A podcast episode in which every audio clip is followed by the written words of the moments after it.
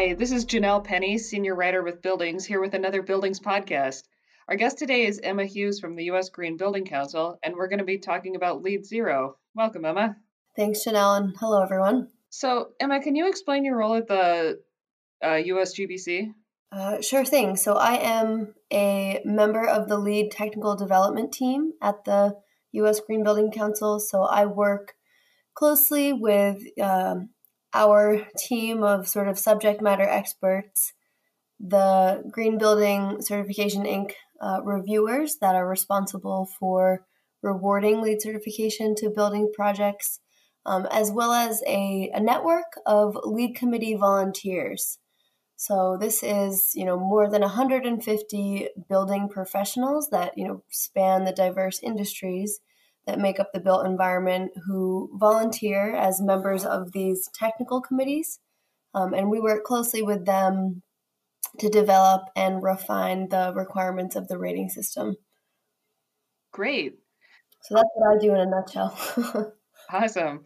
So, how did LEED Zero specifically come about?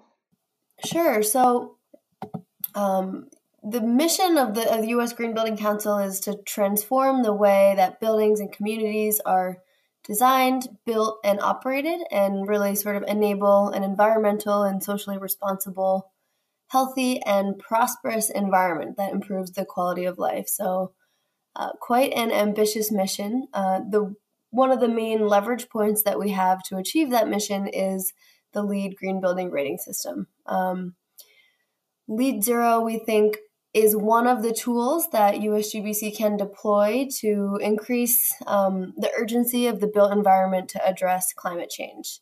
You know, we understand at USGBC that we have to do all that we can to reduce, you know, the carbon emissions and the resource use associated with buildings um, and create spaces that really improve human health and well-being. And that, again, is the goal of the LEED rating system and also um, LEED Zero, which I'll which I'll talk about a little bit more in detail.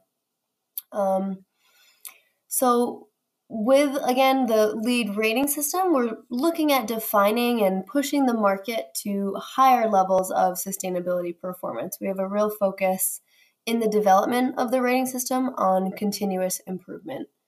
Um, LEED v4, which was released in 2013, was the first rating system um, where we shifted sort of the goals and the structure to focus on doing more good, um, moving LEED and certified buildings toward the re- toward the direction of regenerative restorative development. Um, the LEED Zero program itself is really a complement to an existing LEED certification and the LEED Zero um, designation verifies the achievement of net zero goals in building operations. So the program is not necessarily a rating system, but a ver- an operational verification that projects are um, meeting these net zero goals. It was designed to help stretch the market, and as I mentioned um, earlier, it really aligns with the goals of LEED and um, the goals of, of USGBC. So, how it came about. So, we have seen a lot of interest in a net zero program that you know recognizes, verifies, and defines net zero in operations from buildings. Um, you know, we're hearing from LEED LEED users that they want to show that they're doing their part to address climate change, um, and that they're operating their buildings at net zero carbon, net zero energy, net zero water, um, and or net zero waste. So LEED Zero really delivers that verification of building operations, um, and we're hoping can be used to inspire more teams to reach for those uh, aspirational goals. The program itself, as I mentioned, is a complement to an existing LEED certification. And then there's actually four different verifications that we're offering as part of the LEED Zero program. Um, the first being LEED Zero Carbon, which recognizing buildings that are operating with net zero carbon emissions over you know the past 12 months. LEED Zero Carbon looks at um, carbon emissions caused both from the building energy consumption as well as building occupant transportation and provide sort of a transparent accounting um, of those that carbon generated to carbon emissions that are avoided or offset um, through renewable energy procurement strategies, etc. Um, so that's the first sort of certification within the LEED Zero program. The second is LEED Zero Energy, and that recognizes buildings that achieve a source energy use balance of zero for the past 12 months. The third sort of option that we have is LEED Zero Water, which recognizes, recognizes buildings that achieve a potable water use balance of zero for the past year. Um, and then lastly, we have a LEED Zero Waste recognition for buildings that have achieved um, the true zero waste certification at the platinum level. So, those are some of the goals and the impetus for establishing a LEED Zero program. Um, this program is currently available to project teams, and we're we've opened it up in in beta, and that we're asking teams to to test it out, try it out, and share you know recommendations on ways that we can evolve the program to make it most useful and meaningful for all projects. Um, as far as sort of minimum program requirements, we have again the project must be able to provide that um, most recent 12 months of operational data and again uh, have at, have initially in this beta period made the program available to pro- projects that have previously achieved um, certification under our building design and construction rating system or operations and maintenance rating systems um, it's also available to teams that have registered to pursue operations and maintenance certification. And again, we're hoping to sort of assess and um, explore ways that we can expand expand this program and make it available to more more diverse project types over the course of the beta. Great. This was announced at Greenbuild originally, right?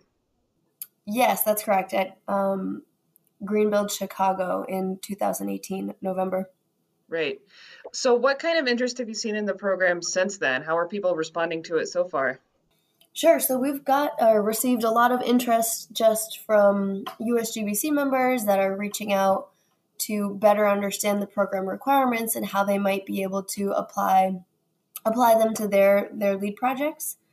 Um, we've been connecting with some municipalities. We've had sort of initial conversations about the potential for LEED Zero to help um, help projects benchmark and document progress towards more aspirational uh, building codes and standards that are striving for zero. Um, and then lastly, we did, excitingly enough, have our first project certify under the program just at the end of last year, a LEED Zero Energy project that is located in Brazil um, that had previously achieved LEED Platinum they were able to uh, come back to us, you know, a year later, share their performance data and demonstrate that they are operating with a source energy use balance of zero, which was which was really exciting to get those early adopters in. Um, and I will say we're in discussions now with additional between you know upwards of ten projects that have expressed interest in the program and are in the initial phase of assessing feasibility and next steps for pursuing certification. Great. So it sounds like you don't necessarily have to um, get your LEED Zero certification at the same time that you're certifying to a an actual rating system. Is that correct? Yes, that's correct. So again, this LEED Zero verification is available to projects that have previously achieved certification under building design and construction or BDNC or our operations and maintenance or O&M rating systems. Um, and then again, we also are making this available to projects that have registered to pursue operations and maintenance certification. Great.